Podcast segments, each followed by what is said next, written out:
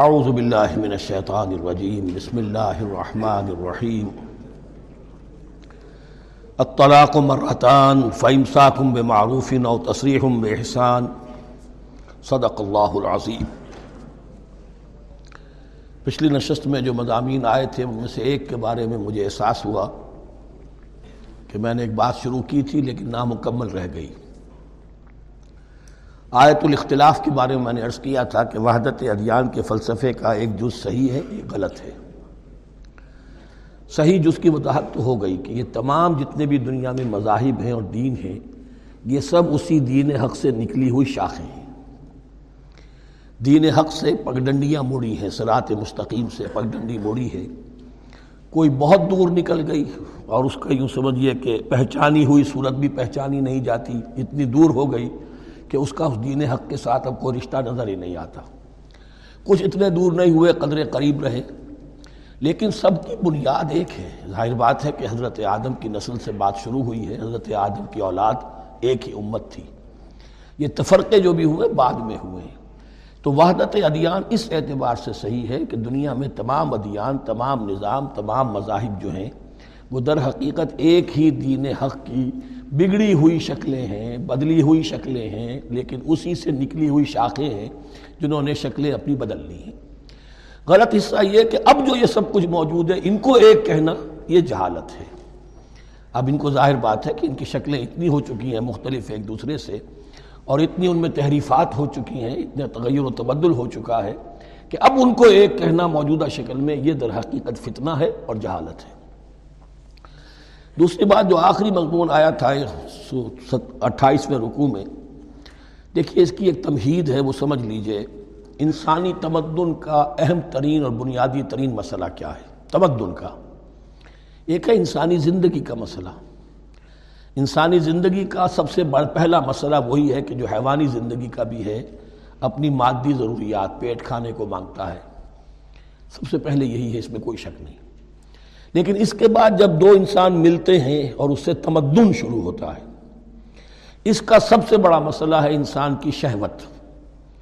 اللہ نے دو جنسیں بنا دی ہیں، مرد ہیں، عورت ہیں، اور ان دونوں کے درمیان تعلق سے نسل آگے چلتی ہے۔ اب اس معاملے کو کیسے ہارنس کیا جائے، کیسے منظم کیا جائے، یہ جذبہ بہت پوٹنٹ ہے۔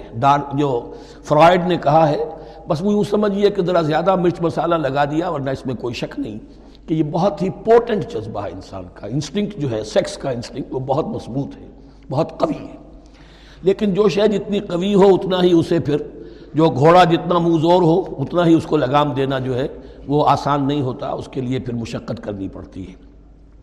تو اب اگر تو اس سیکس کو اوپن کر دیا جاتا، کھلا سیکس، فری سیکس، آج کل یہ لفظ استعمال ہوتا ہے، فری سیکس، کیوس ہوتا، تمدن میں فساد ہو جاتا۔ اس کے لیے شادی کا معاملہ کہ ایک عورت کا ایک مرد کے ساتھ رشتہ رہے، سب کو معلوم ہے کہ یہ اس کی بیوی ہے، یہ اس کا شوہر ہے، تاکہ اس طریقے سے نسب کا معاملہ بھی چلے اور ایک خاندانی ادارہ وجود میں آئے، ورنہ تو خاندانی ادارہ بس کیسے وجود میں آئے گا؟ فری سیکس میں تو خاندانی ادارہ وجود میں آ ہی نہیں سکتا۔ تو شادی کا، نکاح کا یہ رشتہ جو ہے یہ اللہ تعالیٰ نے اختیار کیا اور یہ انسانوں کو سکھایا۔ اب اس میں مرد اور عورت کیا بالکل برابر ہیں؟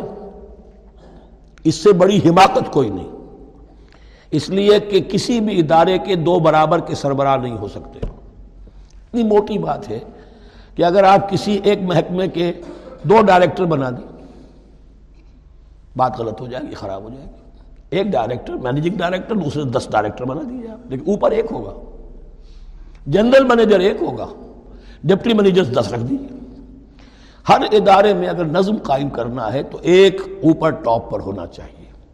لہذا جب ایک مرد اور ایک عورت، مرد اور عورت انسان ہونے کے ناطے بالکل برابر ہیں، ایک ہی باپ کے نطفے سے بیٹا بھی ہے، بیٹی بھی ہے، ایک ہی ماں کے رحم میں بھائی نے بھی پرورش پائی ہے اور بہن نے بھی، اس اعتبار سے وہ برابر ہیں۔ شرف انسانیت میں، نوع انسانی کی حیثیت سے، human dignity and honour, they share both equally, absolutely equally.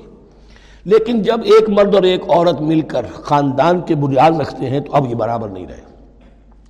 جیسے انسان سب برابر ہیں، لیکن چپڑاسی اور افسر برابر نہیں ہے، اس کے کچھ اور اختیارات ہیں، اس کے کچھ اور اختیارات ہیں، اس کے کچھ اور فرائض ہیں، اس کے کچھ اور فرائض ہیں۔ اس طریقے سے اس رشتے کے معاملے میں اور یہ بھی نوٹ کر لیجئے کہ یہی وجہ اس قدر تفصیل کے ساتھ سب سے پہلے احکام قرآن میں دیے جا رہے ہیں اسی آئلی قوانین کے متعلق، لیکن تمدن کی جڑ بنیاد یہ ہے، یہاں سے خاندان بنتا ہے اور خاندانوں کے اجتماع کا نام معاشرہ ہے، خاندان کا نظام۔ اب ہمارا پاکستانی جو معاشرہ ہے، اگر ہماری چودہ کروڑ تعداد ہے اس وقت، سات افراد ایک خاندان کے اگر آپ شمار کر لیں تو آپ سمجھیے اتنے خاندان ہماری دنیا میں اس وقت موجود ہیں، دو کروڑ خاندان ہیں، ان خاندانوں پر مشتمل ہے۔ خاندان کا ادارہ مستحکم ہوگا، معاشرہ مستحکم ہو جائے گا۔ خاندان کے ادارے میں صلاح ہوگی، فلاح ہوگی، معاشرے میں صلاح و فلاح آئے گی۔ وہاں فطور ہوگا، فساد ہوگا، بے چینی ہوگی، ظلم ہوگا، ناانصافی ہوگی، وہاں کنفلکٹس ہوں گے، میاں اور بیوی میں جو ہے جھگڑے ہو رہے ہوں گے تو اولاد کی تو جو ہے پھر وہاں تربیت صحیح نہیں ہو سکتی، ان کی تربیت میں منفی چیزیں شامل ہو جائیں گی۔ تو یہ ساری چیزیں جس کی وجہ سے بڑی تفصیل سے قرآن مجید میں احکام دیے گئے ہیں آئلی قوانین، ان میں جہاں تک یہ معاملات ہے، طلاق کا معاملہ ہے، اس میں برابر نہیں ہے۔ شادی کرنے میں عورت کو بھی حق ہے، وہ شادی سے انکار کر دے، جبر نہیں کیا جا سکتا۔ ایک مرتبہ وہ نکاح میں آ گئی ہے تو اب شوہر کا پلڑا بھاری ہے، شوہر اسے طلاق دے سکتا ہے، اگر ظلم کے ساتھ دے گا اللہ کے ہاں جواب دہی کرے گا اور پکڑ ہو جائے گی، لیکن اختیار ہے۔ وہ خود طلاق نہیں دے سکتی، البتہ طلاق حاصل کر سکتی ہے، خلا جسے ہم کہتے ہیں، وہ عدالت کے ذریعے سے، بڑوں کے ذریعے سے، رشتہ داروں کے ذریعے سے خلا کرے، لیکن طلاق دینے کا حق اس کو برابر نہیں ہے مرد کی طرح۔ اسی طرح اگر ایک طلاق دی تھی مرد نے اور اب یہ عدت پوری نہیں ہوئی ہے، وَبَعُولَتُهُنَّ أَحَقُّ بِرَدِّهِنَّ، اب وہ کہے تو نے طلاق دے دی، اب میں تیرے گھر میں بسنے کو تیار نہیں ہوں، نہیں، اختیار مرد کا ہے، عدت کے اندر اندر تین مہینے کے اندر اندر وہ اس کو واپس لے سکتا ہے، رجوع، اس کو طلاق رجی کہتے ہیں۔ یہ تمام چیزیں ایسی ہیں کہ بہرحال خواتین کو اچھی نہیں لگتی، اور آج کی دنیا میں تو جو یہ مرد و عورت کی مساوات کا سلسلہ ہے، یہ شیطان کا سب سے بڑا فلسفہ اور معاشرے میں فساد اور گندگی پیدا کرنے کا اس کا سب سے بڑا ہتھیار ہے۔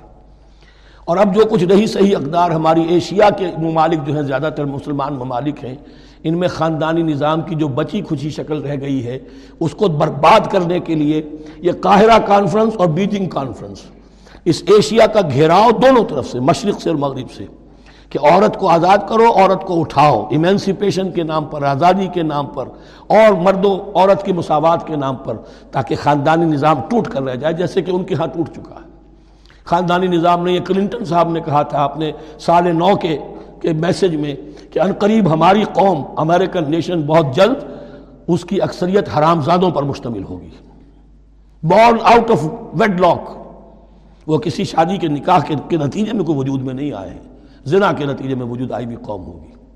ون پیرنٹ فیملی رہ گئی ہے، ماں ہی باپ ہے اور وہی ماں ہے، اور وہ دونوں وہ جانتے ہی نہیں۔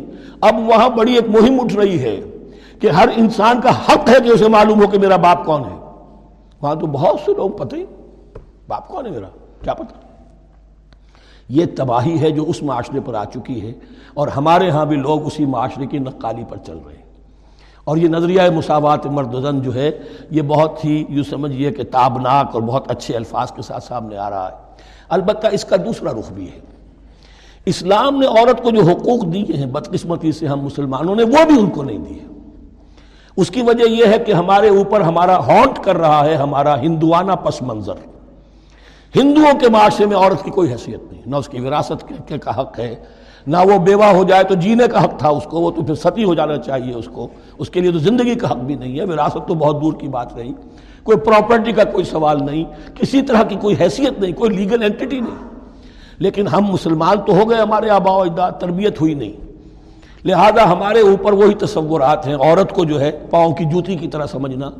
یہ جو کچھ ہم کر رہے ہیں، ان کے جائز حقوق بھی انہیں نہیں دیتے، اس کے نتیجے میں ہم جو مغرب کا ہم پر حملہ ہے اس کو مؤثر کرنے میں گویا ہم مدد دے رہے ہیں۔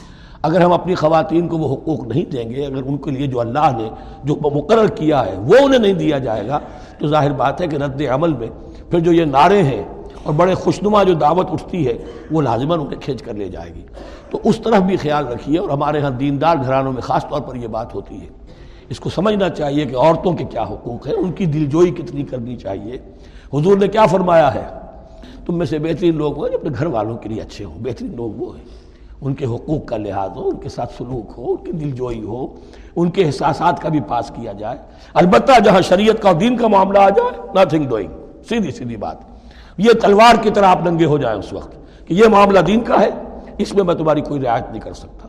ہاں، میرے معاملات کے اندر جو بھی تم چاہو میں نرمی کروں گا، یہ ہو سکتا ہے. بس اس کو ذہن میں رکھیے، یہ کڑوی گولی ہے. وَلَهُنَّ مِثْلُ الَّذِي عَلَيْهِنَّ بِالْمَعْرُوفِ وَلِلرِّجَالِ عَلَيْهِنَّ دَرَجَةٌ. اب درمیان کے الفاظ کو تو جدید جو ہمارے ہیں دانشور وہ لے لیتے ہیں، اوپر کا نہیں دیکھتے کہ بَعُولَتُهُنَّ أَحَقُّ بِرَدِّهِنَّ. برابری کہاں رہی؟ شادی کرتے ہوئے برابری ہے. عورت کہہ سکتی میں شادی نہیں کرتی، شادی نہیں ہوگی. فصول برابری ہے، دونوں کی رضامندی سے شادی ہوگی، یہ برابری ہے. لیکن جب ایک مرتبہ بیوی بن گئی، اب برابر نہیں ہے. اب یہ فلسفہ جا کر پوری طرح بیان ہوگا سورہ نساء میں، اور رجال قوامون علی النساء. یہ بات پھر وہاں آئے گی. اس کی تمہید ہے یہ کہ یہ کڑوی گولی ذرا خواتین کے حلق سے اترنی شروع ہو جائے. وَبَعُولَتُهُنَّ أَحَقُّ بِرَدِّهِنَّ، اور اسی طریقے سے وَلِلرِّجَالِ عَلَيْهِنَّ دَرَجَةٌ. البتہ اللہ نے جو ذمہ داریاں عورت کے حوالے کی ہیں، جس طرح کے اس کے فرائض ہیں، ویسے ہی اس کے حقوق بھی ہیں. یہ ہے جو بات کہی جا رہی، لہن مثل الذی علیہن بالمعروف. اور یہ دنیا کا وہ اصول ہے کہ responsibilities and privileges they go together. کہیں آپ کا اگر ذمہ داری زیادہ تو حقوق اور اختیارات بھی زیادہ ہوں گے. ذمہ داری بہت ڈال دی، حقوق و اختیارات اتنے ہیں نہیں، آپ ذمہ داری ادا نہیں کر سکتے. جہاں ذمہ داری کم ہوگی وہاں حقوق و اختیارات بھی کم ہوں گے. یہ دونوں چیزیں پروپورشنیٹ چلتی ہیں.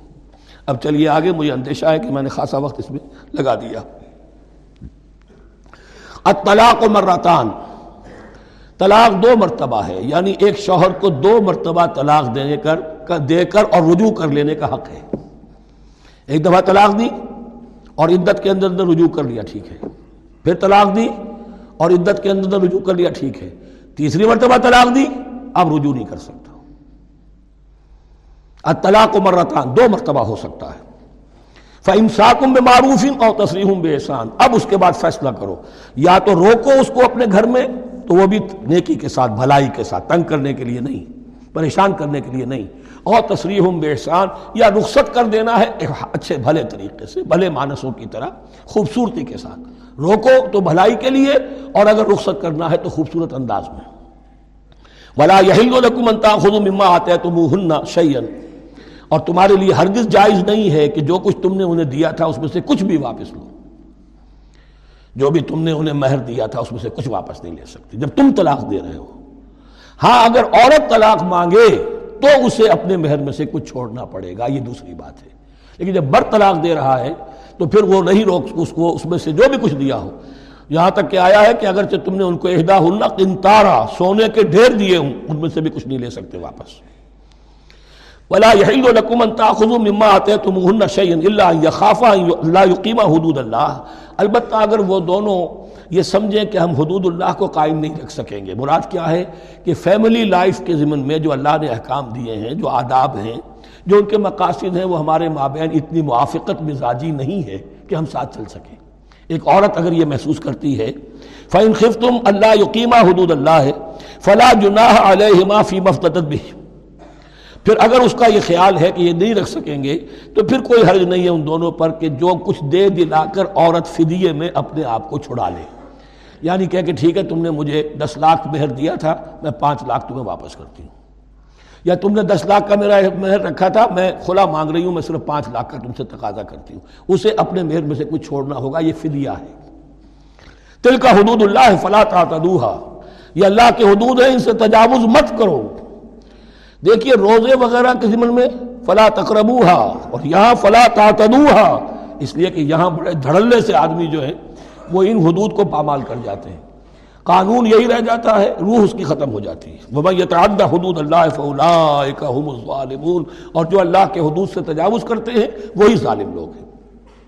فَإِن طَلَّقَهَا. اب اگر تیسری مرتبہ طلاق دے دی، الطلاق مرتان تو ہو چکا، اس کے بارے میں سارے احکام آ گئے. لیکن اب اگر دے دی مراد ہے تیسری مرتبہ. فَإِن طَلَّقَهَا فَلَا تَحِلُّ لَهُ مِن بَعْدِ حَتَّىٰ تَنكِحَ زَوْجًا غَيْرَهُ. تو اب وہ اس کے لیے جائز نہیں ہوگی جب تک کہ وہ عورت کسی اور شوہر سے شادی نہ کرے. اس کو حلالہ کہتے ہیں. لیکن یہ حلالہ کروانا یا کرنا اور کسی کے ساتھ یہ معاہدہ کرنا تم شادی کر لو پھر طلاق دے دینا، اس پر لعنت فرمائی ہے، حضور نے لعنت فرمائی ہے۔ اور ہمارے ہاں علم میں آتی ہے یہ بات، سننے میں آتی ہے کہ بہت سے علماء نے اس کو دھندہ بنا رکھا ہے۔ حلالہ مولوی مشہور ہیں مختلف شہروں کے اندر، فَإِن طَلَّقَهَا فَلَا تَحِلُّ لَهُ مِن بَعْدِ مِن بَعْدِ حَتَّىٰ تَنكِحَ زَوْجًا غَيْرَهُ فَإِن طَلَّقَهَا، پھر اگر وہ بھی دوسرے شادی کی دوسری جگہ پر، اس عورت نے اس شوہر سے بھی نہیں بنی، اس نے بھی طلاق دے دی، فَلَا جُنَاحَ عَلَيْهِمَا أَن يَتَرَاجَعَا، تو اب کوئی گناہ نہیں ہوگا ان دونوں پر کہ وہ رجوع کر لیں، پہلے سابق شوہر سے شادی کر لیں۔ یعنی عورت کو شاید عقل آ گئی ہو، کوئی اسی کی زیادتی تھی کہ پہلے شوہر کے ہاں بس نہیں سکی، اب دوسری مرتبہ کا تجربہ ہو گیا تو اس کے کان ہو گیا کہ کوئی غلطی میری ہی ہے، اب شاید دوبارہ وہ اپنے شوہر کی طرف، سابقہ شوہر کی طرف رجوع کرنا چاہے تو اس کی اجازت ہے۔ ان ظنّا یقیما حدود اللہ، اگر ان کو یہ یقین ہو کہ وہ اللہ کے حدود کی پاسداری کر سکیں گے۔ اللہ کے حدود جو ہیں احکام شریعت، ان کو بہرحال مد نظر رکھنا ہے اور فائق رکھنا ہے۔ وَتِلْكَ حُدُودُ اللَّهِ يُبَيِّنُهَا لِقَوْمٍ يَعْلَمُونَ، اور یہ وہ حدود ہیں اللہ کے جن کو وہ واضح کر رہا ہے، کھول کھول کر بیان کر رہا ہے ان لوگوں کے لیے کہ جو علم حاصل کرنا چاہیں۔ ترجمہ یہ ہوتا ہے عام طور پر جنہیں علم حاصل ہے، اصل میں کسی وقت فعل کو طلب فعل کے معنی میں استعمال کیا جاتا ہے عربی زبان میں، یعلمون جو جاننا چاہیں، جن کے اندر طلب ہے علم کی۔ وَإِذَا طَلَّقْتُمُ النِّسَاءَ فَبَلَغْنَ أَجَلَهُنَّ، تو جب تم لوگ اپنی بیویوں کو طلاق دو اور پھر وہ اپنی عدت پوری کر لیں، فَأَمْسِكُوهُنَّ بِمَعْرُوفٍ أَوْ سَرِّحُوهُنَّ بِمَعْرُوفٍ، تو اب چاہو تو روکو انہیں لیکن معروف طریقے سے، اور چاہو تو انہیں رخصت کر دو وہ بھی اچھے طریقے پر۔ وَلَا تُمْسِكُوهُنَّ ضِرَارًا لِتَعْتَدُوا، اور دیکھو ایسا نہ کرو کہ تم روکو انہیں تنگ کرنے کے لیے۔ اچھا ذرا اس کی میں اور خبر لوں گا رجوع کر کے، ذرا اگر تو طلاق ہو گئی تو آزاد ہو جائے گی، غصہ اتنا چڑھا ہوا ہے کہ ابھی وہ غصہ ٹھنڈا نہیں ہوا ہے، رجوع کر رہا ہے اس لیے کہ اسے اور پریشان کرو، اسے اور تکلیفیں پہنچاؤ۔ تو اب یہ کیا ہوا، قانون تو اجازت دے رہا ہے لیکن تم نے قانون کا مذاق اڑایا، تم نے اللہ کی دی ہوئی اس اجازت کا ناجائز استعمال کیا ہے۔ ہاں اگر بسانے کا واقعی ارادہ ہو گیا ہے تو ضرور تم رجوع کر لو، رجی رجی رجوع کا حق تمہیں ہے، لیکن اگر یہ نہیں ہے، پریشان کرنا ہے، فلا تمسکوہن ولا تمسکوہن ضرارا لتعتدوا، ضدم ضدہ، ان پر زیادتی کرنے کے لیے، ستانے کے لیے۔ ومن یفعل ذلک فقد ظلم نفسہ، اور جو کوئی بھی یہ کام کرے گا اس نے اپنی جان پر ظلم ڈھایا۔ ولا تتخذوا آیات اللہ ہزوا، اور دیکھو اللہ کی آیات کو مذاق اور کھیل نہ بنا لو، ٹھٹھا نہ بنا لو۔ یہ اچھی طرح جان لیجئے، law is law and there can be law which has no flaw, فلا لیس لا از امپاسبل۔ اس لیے تقویٰ، اللہ کا خوف ہر جگہ پر بار بار، ورنہ تم اللہ کی شریعت کا تماشا بنا دو گے، ٹھٹھا بنا دو گے۔ وَلَا تَتَّخِذُوا آیَاتِ اللَّهِ هُزُوًا وَاذْكُرُوا نِعْمَتَ اللَّهِ عَلَيْكُمْ، اور یاد کرو، ذکر کرو، شعور کرو اللہ کے انعامات کا جو تم پر ہوئے ہیں۔ وَمَا أَنزَلَ عَلَيْكُمْ مِنَ الْكِتَابِ وَالْحِكْمَةِ، اور جو اس نے نازل فرما دی ہے تم پر اپنی کتاب، اپنی شریعت اور حکمت، یعظکم بہی، اس کے ذریعے سے تمہیں نصیحت کر رہا ہے، سیدھا راستہ بتا رہا ہے۔ واتقوا اللہ، اللہ کا تقوی اختیار کرو۔ وَاعْلَمُوا أَنَّ اللَّهَ بِكُلِّ شَيْءٍ عَلِيمٌ، اور جان لو کہ اللہ تعالیٰ کو ہر چیز کا حقیقی حقیقی علم حاصل ہے۔ وَإِذَا طَلَّقْتُمُ النِّسَاءَ فَبَلَغْنَ أَجَلَهُنَّ فَلَا تَعْضُلُوهُنَّ أَن يَنكِحْنَ أَزْوَاجَهُنَّ إِذَا تَرَاضَوْا بَيْنَهُمْ بِالْمَعْرُوفِ، اور جب تم عورتوں کو، اپنی عورتوں کو طلاق دے دو پھر وہ اپنی عدت پوری کر لیں تو مت آڑے آؤ اس میں کہ وہ عورتیں پھر نکاح کر لیں اپنے سابق ازواج سے۔ اذا تراضوا بینہم بالمعروف، جب کہ وہ آپس میں رضامند ہو جائیں بھلے طریقے پر، یعنی اگر طلاق مغلظ نہیں ہے۔ دیکھیے ایک طلاق ہوتی ہے بائن، پہلی طلاق، دوسری طلاق، یہ جب تک عدت ختم نہیں ہوئی طلاق رجی کہلاتی ہے، اس کے دوران شوہر کو رجوع کرنے کا حق ہے۔ عدت پوری ہو گئی، اب یہ بائن ہو گئی، اب شوہر اور بیوی کا راستہ جو جو رشتہ ہے ٹوٹ گیا، اب اگر نکاح ہوگا تو دوبارہ ہوگا، اس میں عورت کی مرضی کو دخل ہے۔ عدت کے اندر اندر عورت کی مرضی کو دخل نہیں ہے، لیکن عدت کے بعد اب عورت کو اختیار ہے، اب تو نکاح ثانی ہوگا، سوائے طلاق مغلظ کے۔ تیسری طلاق اگر ہو گئی ہے تو پھر جب تک اس کا نکاح کسی اور سے نہ ہو جائے، وہ بھی طلاق دے دے تو ان کے درمیان نکاح نہیں ہو سکتا۔ گویا کہ یہ دو طلاقوں کے بعد اگر پھر یہ لوگ، جبکہ طلاق بائن ہو چکی ہو، وہی عورت وہی مرد پھر نکاح کرنا چاہیں، تو اب تم آڑے مت آؤ. ہوتا کیا ہے, عورت کے بھائی ہیں, اب انہیں غصہ چڑھا ہوا, اس بدماش نے یہ یہ کچھ کیا تھا, اس نے تمہیں ایسے ایسے ستایا تھا, اس نے یہ کیا تھا, اب تمہیں ہم شادی نہیں کرنے دیں گے اس کے ساتھ. نہیں, یہ کام تمہارا نہیں ہے. اگر وہ اذا ترادو بینہم, اگر وہ باہم راضی ہو جائیں تو تم اب ان کے آڑے مت آؤ. بالمعروف ذالک یوعظ بہ من کان منکم یؤمن باللہ والیوم الاخر. یہ وہ چیزیں ہیں جن کی نصیحت کی جا رہی ہے تم میں سے ان کو جو واقعتاً ایمان رکھتے ہو اللہ پر اور یوم آخر پر. ان کے اندر ایمان ہی نہیں ہے, ان کے لیے یہ سارا جو ہے بھینس کے آگے بین بجائے جاؤ, کیا حاصل ہے؟ وہ تو پھر اس کو کوئی فائدہ نہیں پہنچے گا. ذالک یوعظ بہ من کان منکم یؤمن باللہ والیوم الاخر ذالکم ازکیٰ لکم واطہر. یہ طریقے جو ہیں تمہارے لیے زیادہ پاک ہیں, زیادہ عمدہ ہیں. واللہ یعلم وانتم لا تعلمون, اللہ جانتا ہے تم نہیں جانتے. اپنی عقل کو مقدم نہ رکھو, یہ اللہ کا علم ہے. اسی نے عورت کو بنایا, اسی نے مرد کو بنایا. اسے مرد بھی عزیز ہے, عورت بھی عزیز ہے. الخلق عیال اللہ, حضور نے فرمایا تمام مخلوق اللہ کے کنبے کے مانند ہے. اللہ کو تو اپنا ہر انسان, مرد ہو یا عورت ہو, محبوب ہے, پسندیدہ ہے, اس کی تخلیق ہے, اس کا شاہکار ہے. لیکن یہ کہ وہ جانتا ہے کہ عورت کے کیا حقوق ہونے چاہیے, مرد کے کیا ہونے چاہیے. لہذا واللہ یعلم وانتم لا تعلمون. والوالدات یرضعن اولادہن حولین کاملین. اور والد والداؤں کے لیے, ماؤں کے لیے ضروری ہے کہ وہ اپنی اولاد کو دو سال دودھ پلائیں پورا. اور یہ خاص طور پر یہاں تذکرہ ہو رہا ہے جب طلاق کا مسئلہ ہو. اب طلاق ہو گئی, شوہر تو علیحدہ ہو گیا, شوہر کہتا ہے بھائی میرا بچہ تو میرا ہے, قانوناً تو اولاد شوہر کی ہوتی ہے, لیکن تم اسے دودھ پلاؤ. تو دو سال تک وہ عورت انکار نہیں کر سکتی, دودھ پلائے گی. لمن اراد ان یتم الرضاعہ, جو شخص چاہے کہ یہ رضاعت پوری کروائے اپنی سابقہ متعلقہ بیوی سے. وعلی المولود لہ رزقہن وکسوتہن بالمعروف. لیکن اس عرصے کے لیے جس کی وہ اولاد ہے, یعنی شوہر جو سابق ہے, اس کے ذمے ہے اس کا رزق اور اس کا لباس, جسے ہم نان نفقہ کہتے ہیں. دو سال اگر اس نے دودھ پلانا ہے, اس ماں نے, متعلقہ ماں نے اپنے طلاق دینے والے شوہر کے بیٹے کو یا بیٹی کو, تو اب اس عرصے کے دوران اس کا نان نفقہ اس کے ذمے ہے, باپ کے ذمے ہے, بالمعروف, بھلے طریقے سے. یعنی یہ کہ ایسا نہ ہو کہ ہو تو کروڑ پتی لیکن اب وہ اس کو, بیوی کو, متعلقہ کو وہ دینا چاہے نان نفقہ اپنی خادماؤں کی طرح کا نہیں, وہ ہونا چاہیے معروف طریقے پر.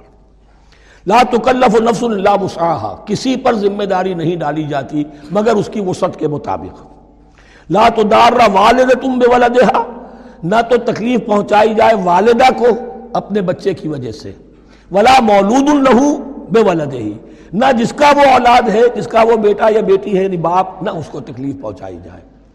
کوئی لا ضرر ولا ضرار, حضور کی حدیث ہے, دونوں کے ساتھ منصفانہ سلوک کیا جائے. وعلی الوارث مثل ذلک. اب فرض کیجئے وہ شخص جو تھا طلاق دینے والا وہ تو مر گیا, تو وارث کے ذمے, اس کا جو وارث ہے اس کے ذمے نان نفقہ رہے گا. اس کے اپنے مرحوم والد کی اگر اولاد اس کی کسی متعلقہ بیوی کے پاس ہے دو سال تک دودھ پلانے کے لیے. فَإِنْ اَرَادَا فِصَالًا, اب یہ بھی ہو سکتا ہے کہ وہ دونوں جو ہے کہے کہ سب میں تو دودھ نہیں پلاتی, یا یہ کہ وہ شوہر چاہے ان تراضٍ مِنْهُمَا, دونوں راضی ہو جائیں کہ میں دودھ نہیں پلواتی, آپ دودھ چھڑوا دیجئے. وتشاور, آپس میں رضامندی اور مشورے سے. فلا جناح علیہما, اس میں بھی کوئی حرج نہیں. اگر دودھ چھڑوانا چاہیں, وہ کسی اور سے دودھ پلوانا چاہتے ہیں, کوئی دایا رکھ لی ہے اس سے دودھ پلوانا چاہتا ہے, ٹھیک ہے, لیکن ہونا چاہیے جبر نہ ہو, ماں پر جبر نہ ہو. ان تراضٍ منہما, دونوں کی رضامندی سے. وتشاور, اور مشورے سے. فلا جناح علیہما, تو پھر ان دونوں پر کوئی حرج نہیں ہے. وَإِنْ أَرَدْتُمْ أَنْ تَسْتَرْضِعُوا أَوْلَادَكُمْ فَلَا جُنَاحَ عَلَيْكُمْ, اگر تم چاہو کسی اور سے اب دودھ پلوانا, رضاعت کروانا, تو اس میں بھی کوئی حرج نہیں. فَلَا جُنَاحَ عَلَيْكُمْ إِذَا سَلَّمْتُمْ مَا آتَيْتُمْ بِالْمَعْرُوفِ, جبکہ ان کی ماں, اس کی ماں کو تم دے چکو جو کچھ کہ تم نے طے کیا تھا معروف اور بھلے طریقے پر. وَاتَّقُوا اللَّهَ, اور اللہ کا تقوی اختیار کرو. وَاعْلَمُوا أَنَّ اللَّهَ بِمَا تَعْمَلُونَ بَصِيرٌ, اور جان لو کہ جو کچھ تم کر رہے ہو اللہ اسے دیکھ رہا ہے. والذین یتوفون منکم ویذرون ازواجا, اور وہ کہ جو تم میں سے وفات پا جائیں اور وہ چھوڑ جائیں بیویاں. یتربصن بانفسہن, اب یہ عدت جو تھی, ایک تھی طلاق کی عدت, وہ تین ماہواریاں آ جانا, تین مہینے کا اندازاً. اور ایک ہے جو فوت ہو گیا اور بیوہ کی عدت کیا ہے. والذین یتوفون، جو تم میں سے وفات دے دیے جائیں، منکم تم میں سے، ویذرون ازواجن، پیچھے بیویاں چھوڑ گئے ہوں، یتربصن بانفسہن اربعۃ اشہر وعشرا، وہ روکے رکھیں اپنے نفسوں کو چار مہینے اور دس دن. چار مہینے دس دن تک ایک ایک جو بیوہ عورت ہے وہ کوئی اور نکاح نہیں کر سکتی، چار مہینے دس دن. فَإِذَا بَلَغْنَ أَجَلَهُنَّ، اور جب وہ اپنی اس مدت تک پہنچ جائیں، یعنی پوری ہو گئی مدت عدت کی، فَلَا جُنَاحَ عَلَيْكُمْ فِيمَا فَعَلْنَ فِي أَنفُسِهِنَّ، تو تم پر کوئی گناہ نہیں ہے اس معاملے میں جو وہ اپنے بارے میں کریں. اب وہ آزاد ہے، نکاح کر سکتی ہے. اب تم روکنا چاہو ہماری ناک کٹ جائے گی، یہ بیوہ بیٹھ نہیں سکی، اس سے رہا نہیں گیا، نہیں، غلط بات، تمہارا کوئی اختیار نہیں. لا جناح علیکم فیما فعلن فی انفسہن بالمعروف، کریں نیک طریقے سے، بھلے طریقے سے، شریعت کے مطابق، قواعد شریعت کے مطابق، تو تمہارا اختیار نہیں ہے کہ روکو. واللہ بما تعملون خبیر، اور جو کچھ تم کر رہے ہو اللہ اس سے باخبر ہے. ولا جناح علیکم فیما عرضتم بہ من خدمت النساء واکننتم فی انفسکم، اب یہ انہیں بیواؤں کا ذکر ہو رہا ہے. تم پر کوئی حرج نہیں ہے کہ جو تم اشارے میں کوئی بات اور پیغام دینا چاہو کسی بیوہ کو، اشارے کنائے میں، لیکن یہ کہ اس میں عدت کے دوران نکاح تو نہیں ہو سکتا. اشارے کنائے میں یہ کچھ بات کہی جا سکتی ہے کہ مجھے دلچسپی ہے، شاید میں کوئی بھی طریقہ اختیار کیا جائے. او اکننتم فی انفسکم، یا اپنے دلوں میں چھپائے رکھو، تو اللہ کو کوئی اعتراض نہیں اس میں. یہ کہ ظاہر بات ہے کہ ایک آدمی، علم اللہ انکم ستذکرونہن، اللہ کے علم میں ہے تمہیں ان کا خیال تو آئے گا ہی. آخر یہ عورت تھی، بیوہ ہو گئی ہے، اب میں اس سے شادی کر سکتا ہوں، آپ کو رغبت ہے اس کی طرف نکاح کی، تو اب کوئی دل آدمی سوچے میرے دل میں خیال آ رہا ہے بیوہ کے بارے میں، میں میں تو گناہ گار ہو گیا، میرا دل گناہ گناہ گار ہو گیا، نہیں، یہ قانون فطرت ہے.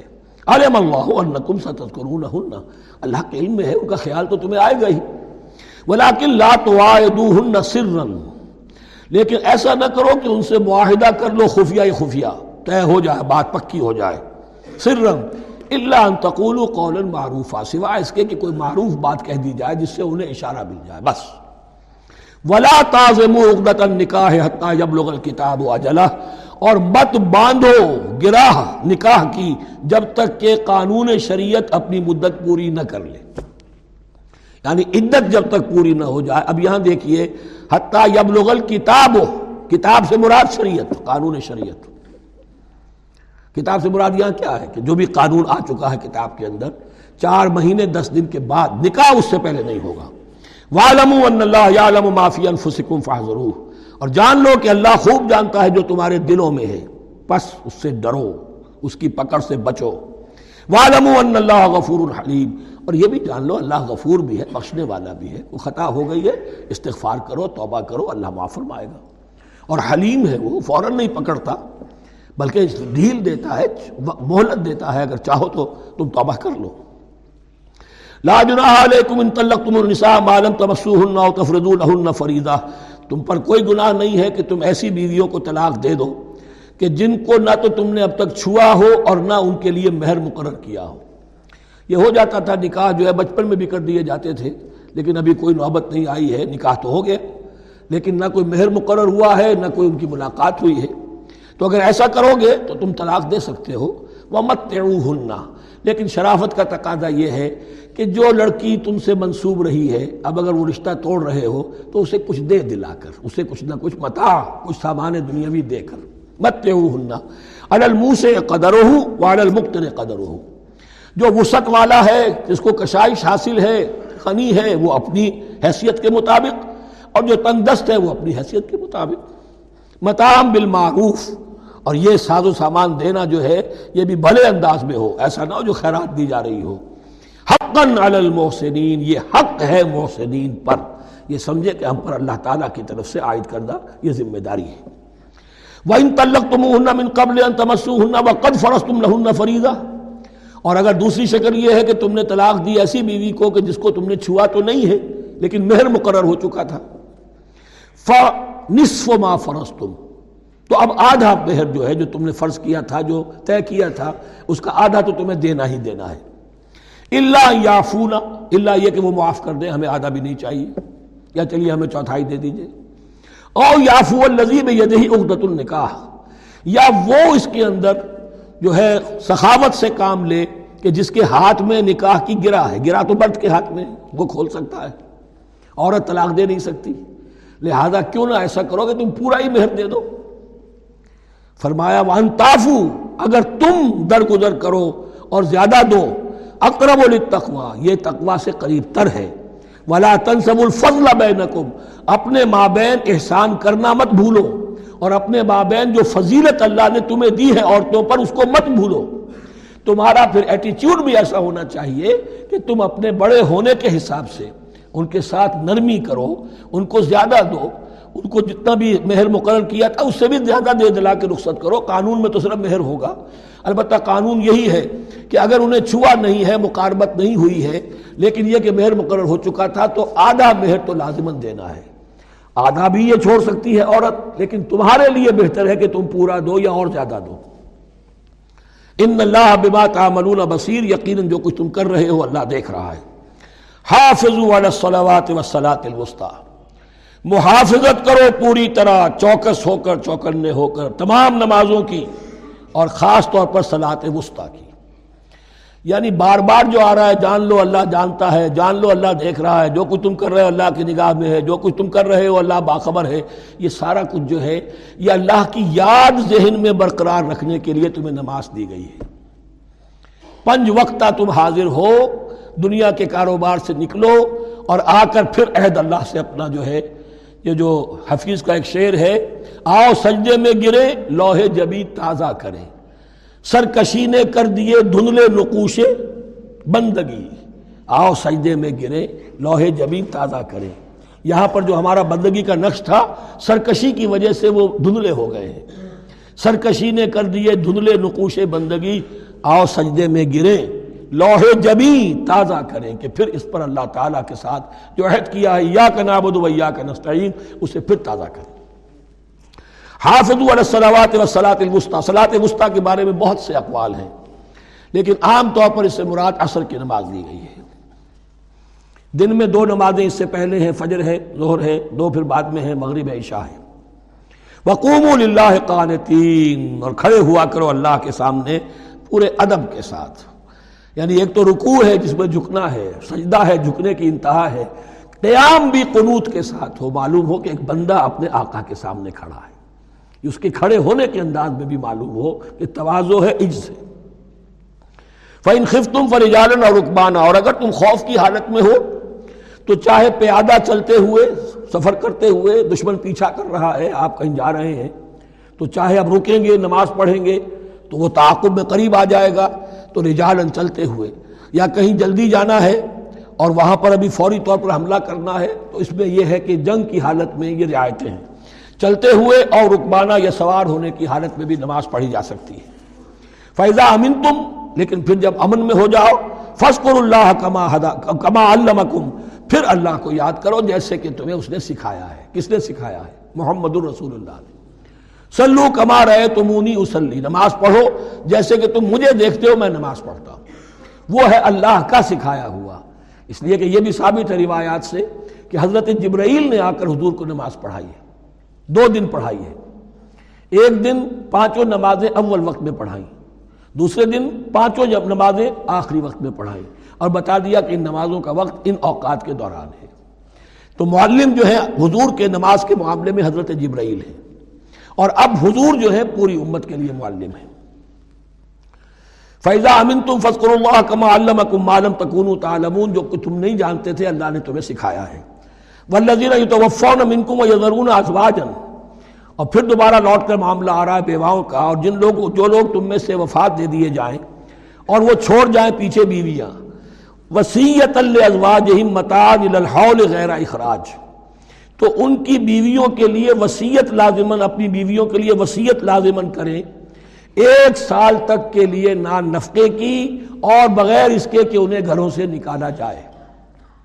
اب یوں سمجھیے اس کو, ایک شخص فوت ہوا, چار بیویاں ہیں, ایک کے ہاں اولاد تھی, بیٹا تو اسی کا ہے, باقی تین تو اس کی جو ہیں سوتیلی مائیں ہیں. ایک ماں کو تو وہ اپنی ماں سمجھ کر اس کی خدمت کرے گا, باقی تین کو لائبلٹی سمجھے گا. تو فرمایا ایسا نہ ہو کہ فوراً نکال دو کہ جاؤ اپنا راستہ لو، جس سے تمہاری شادی تھی وہ گیا، ایک سال کے لیے انہیں گھر سے نہ نکالا جائے اور ان کا نان نفقہ دیا جائے۔ لیکن یہ بھی اصل میں تھا وصیت کا، جب یہ جو قانون آئے گا وراثت کا تو اس سے پہلے پہلے کے لیے، جیسے کہ والدین کے لیے کہا گیا تھا وصیت کرو، ایسے بیویوں کے لیے بھی کرو۔ جب ان کا حق آ گیا، اس لیے کہ شوہر مر گیا ہے تو بیوی کا حق ہے اس کی وراثت میں، بیوی مر گئی ہے شوہر کا حق ہے اس کی وراثت میں، تو وہ تو وراثت کے اندر حق معین ہو گیا، تو اب یہ وصیت کی ضرورت نہیں۔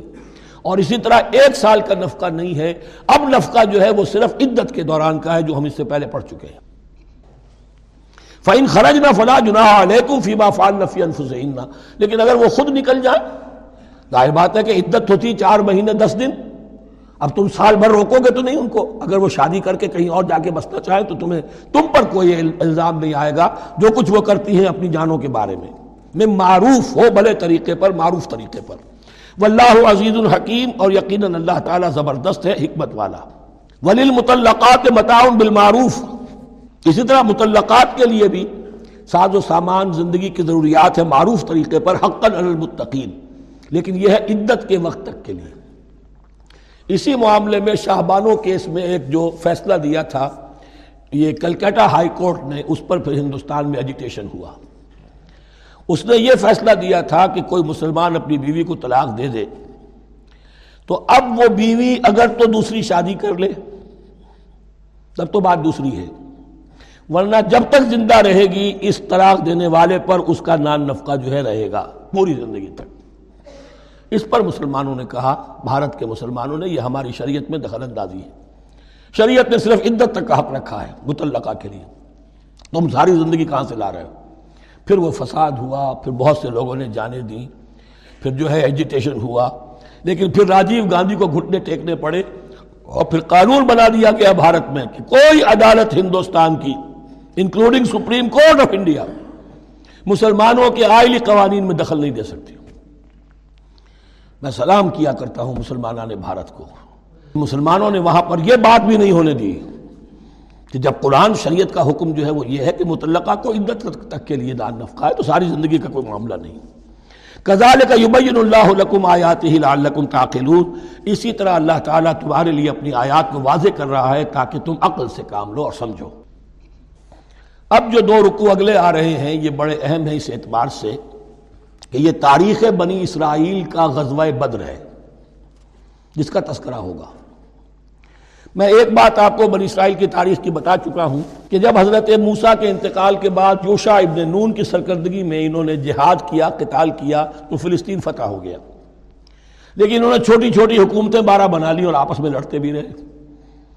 لیکن تین سو برس کے بعد پھر صورتحال پیدا ہوئی، وہ واقعہ ہوگا جو اب اب سامنے آ رہا ہے کہ جب ان کے اوپر دنیا تنگ ہو گئی، آس پاس کے جو کافر اور مشرک لوگ تھے انہوں نے انہیں دبا لیا، بہت سوں کو ان کے گھروں سے، ان کے ملکوں سے نکال دیا، تو پھر تنگ آ کر انہوں نے کہا اس وقت کے نبی سے کہ ہمارے لیے کوئی بادشاہ بنا دیجئے، سپہ سالار بنا دیجئے، اب اب اللہ کی راہ میں جنگ کریں گے۔ تو وہ جو جنگ ہوئی ہے طالوت اور جالوت کی، اس جنگ کے بعد سے خلافت راشدہ شروع ہوئی ہے دور بنی اسرائیل کی۔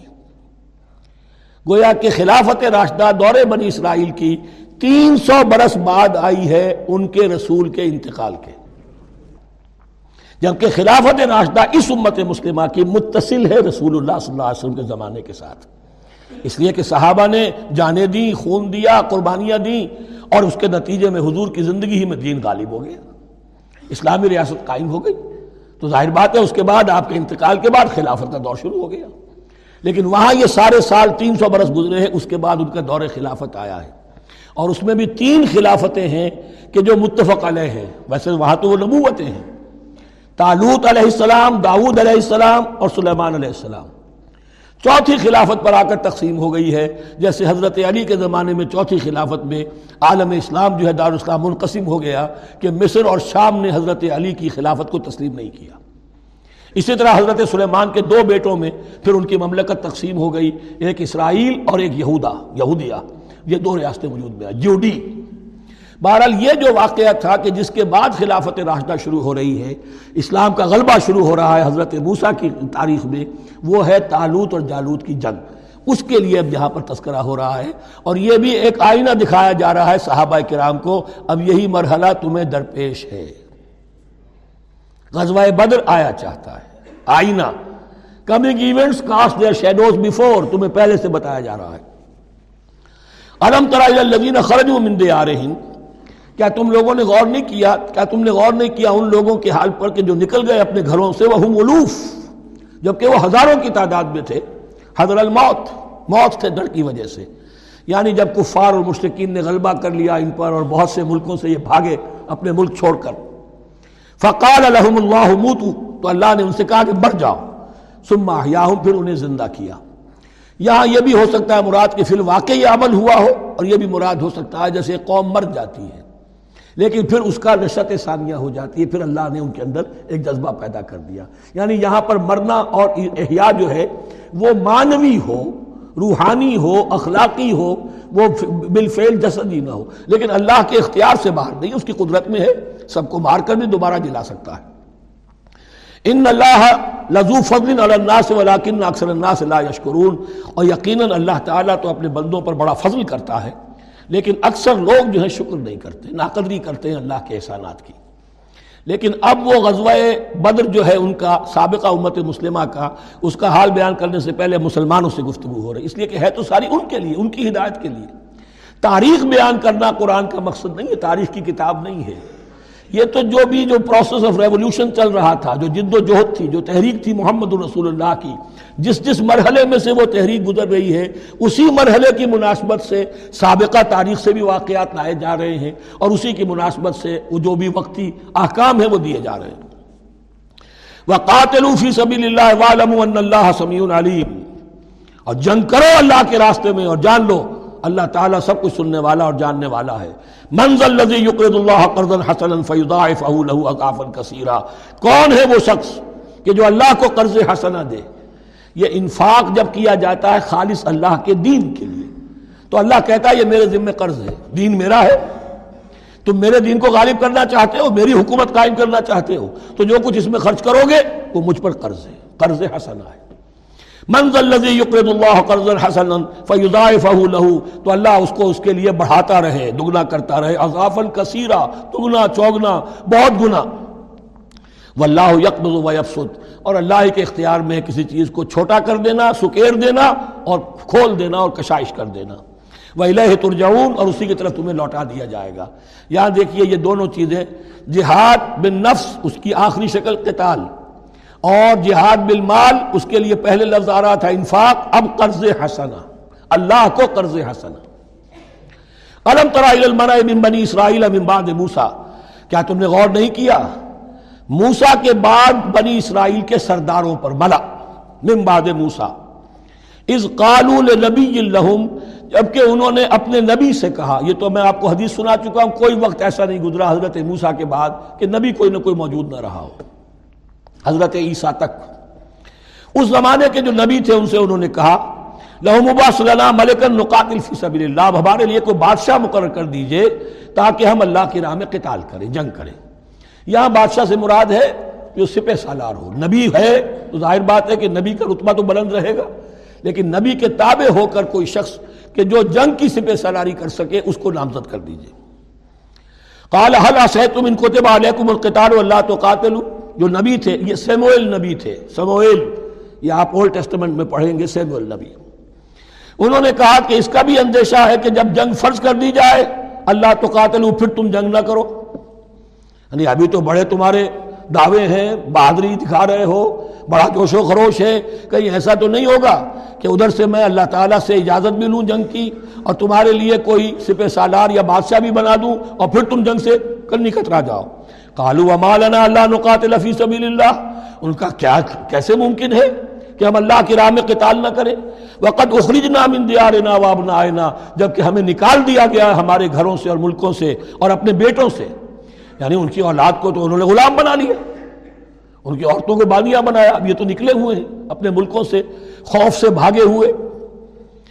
فلما كتب عليهم القتال، تو جب ان پر وہ جنگ فرض کر دی گئی، تولوا الا قليلا منهم، تو پیٹ پھیر گئے سب کے سب سوائے کچھ لوگوں کے، یہ گویا کہ تنبیہ کی جا رہی ہے، مسلمانوں تم بھی بہت کہتے رہے ہو کہ حضور ہمیں جنگ کی اجازت ملنی چاہیے، ہم کب تک یہ ظلم سہیں گے، لیکن ایسا نہ ہو دیکھو اب جب جنگ کا حکم آئے، اب پڑھ چکے ہم وہ آیت کتب علیکم القتال وہو کرہ لکم، اب اچھی نہیں لگ رہی جنگ، جان تو پیاری ہے، تو اب دکھا دیا گیا وہاں بھی یہ ہوا، واللہ علیم بالظالمین، اور اللہ ایسے ظالموں سے خوب باخبر ہے، وقال لهم نبیہم، اور ان سے کہا ان کے نبی نے، ان اللہ قد بعث لکم طالوت ملکا، تمہارے لیے اللہ تعالیٰ نے طالوت کو بادشاہ مقرر کیا ہے، ان کا نام تورات میں آیا ہے سول یا Saul, S A U L, اب یہ سمجھ میں نہیں آتا، ہو سکتا ہے کہ اصل نام ساؤل ہو، لیکن چونکہ وہ بہت قداور تھے، طول قد،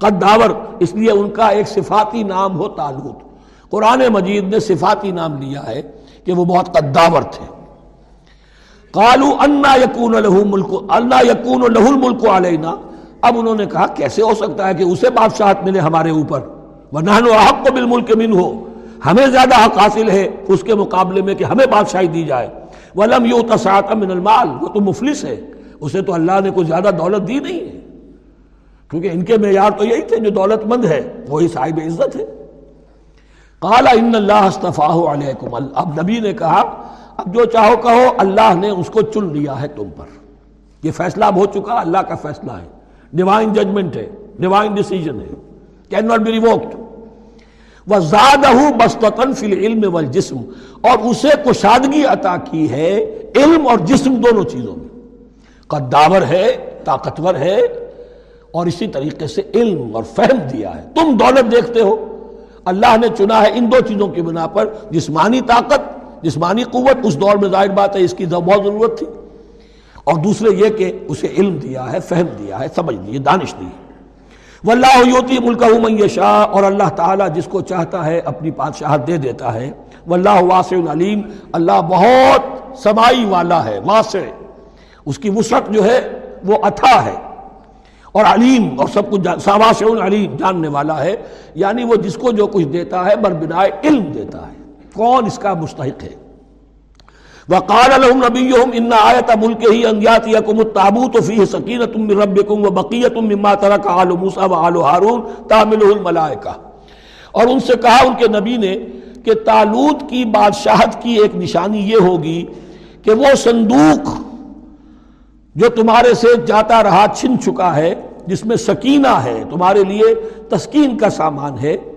تمہارے رب کی طرف سے، اور بقیت مما ترک آل موسیٰ و آل ہارون، اور کچھ تبرکات ہیں جو آل موسیٰ اور آل ہارون کے اس صندوق میں رکھے ہوئے ہیں، تحملہ الملائکہ، وہ ملائکہ کی تحویل میں ہے، اب ان کی بادشاہی کی علامت کے طور پر وہ صندوق تمہارے پاس واپس آ جائے گا، اصل میں یہ تابوت سکینہ جو ہے یہ ان کا ایک بڑا لکڑی کا صندوق ہے، اب بھی ہے، ان کا دعویٰ ہے کہ موجود ہے، اور مسجد اقصیٰ کے نیچے جو سرنگ ہے اس میں موجود ہے، بعض ذرائع سے فوٹو لے کر بھی انہوں نے ڈاکومنٹری فلم بھی ابھی دکھا دی ہے کہ موجود ہے، نبوکاد نظر نے جب گرایا تھا پانچ سو چھیاسی قبل مسیح میں، جو حضرت سلیمان کا بنایا ہوا ہیکل تھا، اس کے تہخانے میں وہ رہتا تھا، اور وہیں پر جو ربائی تھے وہاں موجود تھے، ربانیین، تو جب گرایا گیا ہے اس کو، ہیکل کو، تو اسی میں وہ دب گئے، لیکن وہ چاروں طرف سے جو بھی تہخانہ تھا بند ہو گیا ہوگا، اور وہاں پر ان کی لاشیں بھی ہیں اور تابوت سکینہ بھی ہے، لیکن ہوا یہ تھا کہ جب ان کے پڑوسی ملکوں نے انہیں شکستیں دی تو وہ تابوت سکینہ بھی چھین کر لے گئے، اب اس میں گویا کہ ان کے لیے بہت بڑی بات تھی کہ ان کے لیے کم سے کم ایک دل کی روحانی تسکین کا سامان تھا، ہمارے پاس حضرت موسیٰ کے تبرکات ہیں، عصائے موسیٰ اس میں ہے، رکھا ہوا ہے اب بھی ہے، اسی طریقے سے اس میں وہ جو جن تختیوں پر تورات لکھی ہوئی دی گئی تھی حضرت موسیٰ کو، وہ موجود ہے ان کے کہنے کے مطابق اب بھی ہے، تو اس طریقے سے ان کے لیے تسکین ہوتی تھی، جیسے کہ مسلمان کو خانہ کعبہ کو دیکھ کر تسکین ہوتی ہے، تو فرمایا اس میں تمہارے لیے سکینت بھی ہے، اور تمہارے آل موسیٰ اور آل ہارون کے تبرکات بھی ہیں، تحملہ الملائکہ، اس وقت وہ ملائکہ کی تحویل میں، ہوا یہ کہ جہاں وہ تابوت لے گئے ان کے دشمن، وہاں پلیگ آ گئی، انہوں نے سمجھا کوئی نحوست ہے اس کے اندر جس کی وجہ سے پلیگ آ گئی ہے، انہوں نے ایک چھکڑے کے اوپر اس کو رکھا اور بیلوں کو ہانک دیا، جاؤ جدھر جانا ہے، تو حضرت سموئل نے ان سے کہا کہ طالوت کا اللہ کی طرف سے نامزد کیے جانا ایک علامت اس کی یہ ہوگی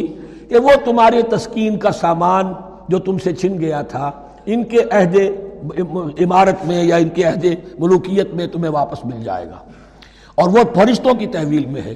تو ایک روز وہ چھکڑا جو ہے وہ لیے ہوئے وہ تابوت ان کے ہاں پہنچ گیا. ان فی ذلک لآیۃ لکم ان کنتم مؤمنین, یقیناً اس میں تمہارے لیے نشانی ہے اگر تم ماننے والے ہو. فلما فصل طالوت بالجنود, اب جب حضرت طالوت اپنے لشکروں کو لے کر چلے, ان میں سے جو لوگ تو انکار کر گئے رہ گئے, جو لوگ چلے ساتھ ان کو لے کر چلے. قال ان اللہ مبتلیکم بنہر, انہوں نے فرمایا اپنے لشکر والوں سے اللہ تعالیٰ تمہاری ایک آزمائش کرے گا ایک نہر سے, دریا سے, یہی جو ہے جارڈن ریور, ریور جارڈن, اس کو کراس کر کے پھر حملہ کرنا تھا. فمن شرب منہ فلیس منی, جو اس میں سے پیٹ بھر کر پانی پیے گا وہ مجھ میں سے نہیں ہے. فمن لم یطعمہ فإنہ منی, جو اس میں سے پانی نہیں پیے گا وہ میرا ساتھی ہے. الا من اغترف غرفۃ بیدہ, سوائے اس کے کہ کوئی صرف اپنے چلی سے لے کر چلو سے اور وہ کچھ وہ ایک ایک گھونٹ لے لے. یہ اصل میں ہر کمانڈر کے لیے ضروری ہوتا ہے کہ کسی بھی بڑی جنگ سے پہلے اپنے ساتھیوں کا مورال دیکھے, ڈسپلن کی حالت دیکھے. تو جیسے حضور نے بھی غزوہ بدر سے قبل مشاورت کی تھی کہ مسلمانوں ایک لشکر آ رہا ہے جنوب سے کیل کانٹے سے لیس اور ایک قافلہ آ رہا ہے شمال سے, اور اللہ نے ان دو میں سے ایک کا وعدہ کیا تمہیں ضرور ملے گا, بتاؤ کدھر چلے. اندازہ ہو گیا, کچھ لوگ جو کمزوری دکھا رہے تھے انہوں نے کہا چلیں جی پہلے قافلہ لوٹ لیں, اور جو لوگ تھے باہمت انہوں نے کہا جو حضور آپ کی ارادہ, جو آپ کا منشا ہو. تو یہاں بھی انہوں نے اس سے ٹیسٹ کیا ہے کہ آیا وہ میرے حکم کی پابندی کرتے ہیں یا نہیں کرتے. فشربوا منہ, تو ان سب نے, بہتوں نے پیا اس میں سے خوب جی بھر کر. الا قلیلا منہم, سوائے ان میں سے بہت کم تعداد میں. فلما جاوزہ ہوا والذین آمنوا معہ, تو جب گزرے اس دریا کے پار اترے وہ اور وہ لوگ جو ان کے ساتھ ساتھیہ اہل ایمان رہ گئے تھے. یعنی پہلی اسکریننگ پہلے ہو چکی تھی جو قتال ہی کے منکر ہو گئے تھے, اور اس کے بعد دوسری ہو گئی ہے کہ جو اس چھلنی میں سے نہیں نکل سکے, وہ پانی پی کر بے سدھ ہو گئے. یہ ایسا ہی ہے جیسے غزوہ احد میں حضور صلی اللہ علیہ وسلم کے ساتھ ایک ہزار آدمی مدینے سے نکلے تھے اور پھر عین وقت پر تین سو آدمی ساتھ چھوڑ کر چلے گئے. تو جب انہوں نے دریا پار کر لیا انہوں نے اور ان کے ساتھی اہل ایمان نے, قالوا لا طاقت لنا اليوم بجالوت وجنوده, تو انہوں نے کہا کہ ہمارے اندر تو واقعتاً طاقت نہیں ہے کہ ہم جالوت کا اور اس کے لشکروں کا مقابلہ کر سکیں. یہ گولیت جس کو کہتے ہیں جالوت, یہ بڑا قوی ہیکل انسان تھا, اور اس کا جو ذرا بختر تھا وہ اتنا پورا جسم ڈھکا ہوا کہ سوائے آنکھ کے سوراخ کے اور کچھ نہیں تھا اس میں, جو نظر ہی نہیں آتا تھا. تو اس نے مبارزت کی اور کوئی بھی مقابلے پر نہیں آ رہا تھا. قال الذين يظنون انهم ملاقو الله كم من فئه قليله غلبت فئه كثيره باذن الله, تو کہا ان لوگوں نے جو یقین رکھتے تھے کہ اللہ سے ملاقات کرنی ہے کہ کئی کئی مرتبہ ایسا ہوا ہے, کتنی مرتبہ ایسا ہوا ہے کہ چھوٹی جماعت غالب آ گئی ہے بڑی جماعت پر اللہ کے حکم سے. یعنی آگے بڑھو, ہمت کرو, اپنی جو ہے کم ہمتی کا ثبوت نہ دو, اللہ تعالیٰ کی نصرت سے اللہ کی مدد سے تمہیں فتح حاصل ہو جائے گی. واللہ مع الصابرین, اللہ تو صابروں کے ساتھ ہے. وَلَمَّا بَرَزُوا لِجَالُوتَ وَجُنُودِهِ, تو جب وہ سامنے آئے جالوت اور اس کے لشکروں کے, برز ظاہر ہو جانا, سامنے آمنے سامنے آ جانا. اب ادھر ان کا لشکر ہے طالوت علیہ السلام کا اور ادھر وہ جالوت کا لشکر ہے. قَالُوا, اب انہوں نے دعا کی, رَبَّنَا أَفْرِغْ عَلَيْنَا صَبْرًا, اے اللہ ہم پر صبر اڈھیل دے. یہ افرغ کا لفظ ہوتا ہے کسی برتن سے پانی اس طرح گرا دینا کسی کے اوپر کہ وہ برتن خالی ہو جائے, گھڑوں پانی ڈال دینا یا کچھ اور برتن میں سے. افرغ علینا صبرن, ہم پر صبر اڈھیل دے, صبر کی بارش فرما دے. ربنا افرغ علینا صبرن وثبت اقدامنا, اور ہمارے قدموں کو جما دے. وانصرنا علی القوم الکافرین, اور ہماری مدد فرما ان کافروں کے مقابلے میں. یہی دعا گویا کہ تلقین کی جا رہی ہے اہل ایمان کو کہ جب بدر کے موقع پر تمہارا مقابلہ ہوگا تو تمہیں یہ دعا کرنی چاہیے. فہزموہم باذن اللہ, تو انہوں نے بھگا دیا ان کو اللہ کے حکم سے, اللہ کے اذن سے, اللہ کی مشیت سے. وقتل داود و جالوتا, اور قتل کیا جالوت کو داود نے. یہ داود جو ہے تورات سے معلوم ہوتا گڈریے تھے, جنگلوں میں رہتے تھے اپنی بھیڑیں بکریاں لے کر, اور ان کے پاس ایک گوپیا ہوتا تھا, اس گوپیے کے اندر پتھر رکھ کر اس کو گھما کر وہ مارتے تھے. لیکن نشانہ اتنا صحیح تھا کہ اس سے وہ کہتے تھے کہ میں شیروں کے جبڑے توڑ دیتا ہوں. جب کبھی شیر آتے ہیں میرے بھیڑوں بکریوں کے گلوں پر حملے کے لیے, تو جب وہ آ گئے اتفاق سے, جب لشکر آمنے سامنے تھے, ادھر جالوت للکار رہا ہے آئے کوئی میرے مقابلے میں، ادھر سب کے سب سہمے کھڑے ہیں، کوئی آگے نہیں نکل رہا. تو حضرت طالوت آئے، یہ حضرت داود آ گئے اتفاقاً، کہا معلوم ہوا کیا سچویشن ہے، یہ ہے کہ اچھا ٹھیک ہے میں اس غیر مختون کا میں معاملہ کرتا ہوں، اس لیے کہ یہ ان کے یہاں سب سے بڑی گالی تھی. حضرت ابراہیم کی ملت میں ہے ختنہ، اور یہ جو کفار اور مشرک تھے ان کے ہاں ختنہ نہیں تھی، تو نامختون ہونا ان کے ہاں یہ سب سے بڑی گالی تھی.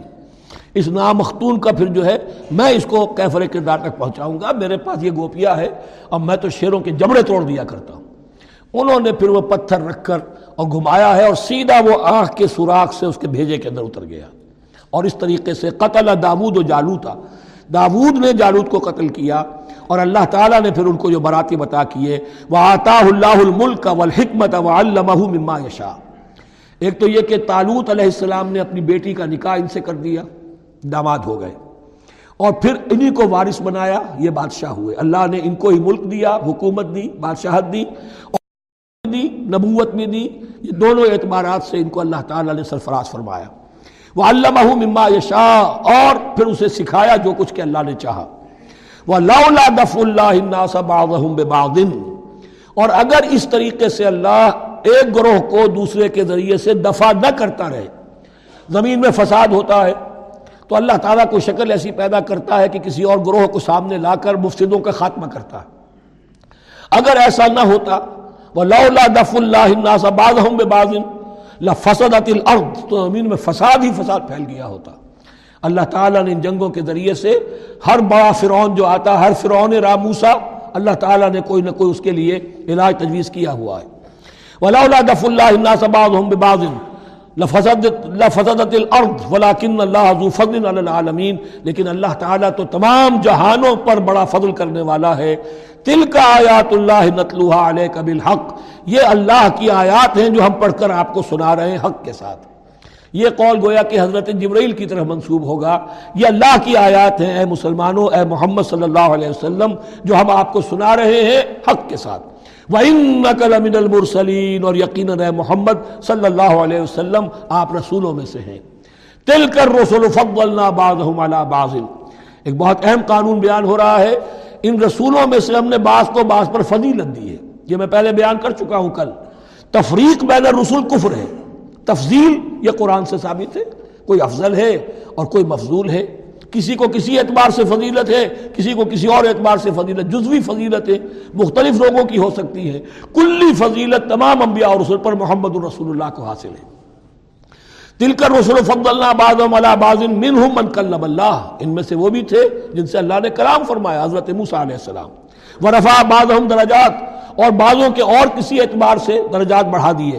وَآتَيْنَا عِيسَى ابْنَ مریم، اور ہم نے عیسیٰ ابن مریم کو البینات بڑے کھلے معجزے دیے. وَأَيَّدْنَاهُ بِرُوحِ الْقُدُسِ، اور ان کی مدد فرمائی حضرت جبرائیل کے ساتھ. وَلَوْ شَاءَ اللَّهُ مَا اقْتَتَلَ الَّذِينَ مِن بَعْدِهِمْ مِن بَعْدِ مَا جَاءَتْهُمُ الْبَيِّنَاتُ، لیکن اللہ چاہتا تو یہ آپس میں نہ لڑتے جھگڑتے، نہ یہودیوں کی آپس میں جنگیں ہوتی، نہ یہودیوں نصرانیوں کی ہوتی، نہ نصرانیوں کے فرقے ایک دوسرے سے لڑتے. وَلَوْ شَاءَ اللَّهُ مَا اقْتَتَلَ الَّذِينَ مِن بَعْدِهِمْ مِن بَعْدِ مَا جَاءَتْهُمُ الْبَيِّنَاتُ، اس کے بعد کہ ان کے پاس واضح تعلیمات آ چکی تھیں. وَلَٰكِنِ اخْتَلَفُوا، لیکن انہوں نے اختلاف کیا. فَمِنْهُمْ مَنْ آمَنَ وَمِنْهُمْ مَنْ كَفَرَ، ان میں وہ بھی ہیں جو ایمان لے آئیں گے اور ان میں وہ بھی ہیں جو کفر پر اڑ گئے ہیں. وَلَوْ شَاءَ اللَّهُ مَا اقْتَتَلُوا، اگر اللہ چاہتا ان پر لازم کر دیتا، یعنی جبرن تکوینی طور پر، تو اختلاف نہ کرتے جھگڑتے نہ. وَلَٰكِنَّ اللَّهَ يَفْعَلُ مَا يُرِيدُ، لیکن اللہ تو کرتا ہے جو چاہتا ہے. اللہ نے جو دنیا کو اس حکمت پر بنایا ہے کہ یہ دنیا کی زندگی آزمائش ہے، آزمائش کے لیے آزادی دی ہے. تو جو شخص غلط راستے پر جانا چاہے اسے آزادی ہے، جو صحیح راستے پر آنا چاہے اسے آزادی ہے. بارک اللہ لی ولکم فی القرآن العظیم ونفعنی وإیاکم بالآیات والذکر الحکیم.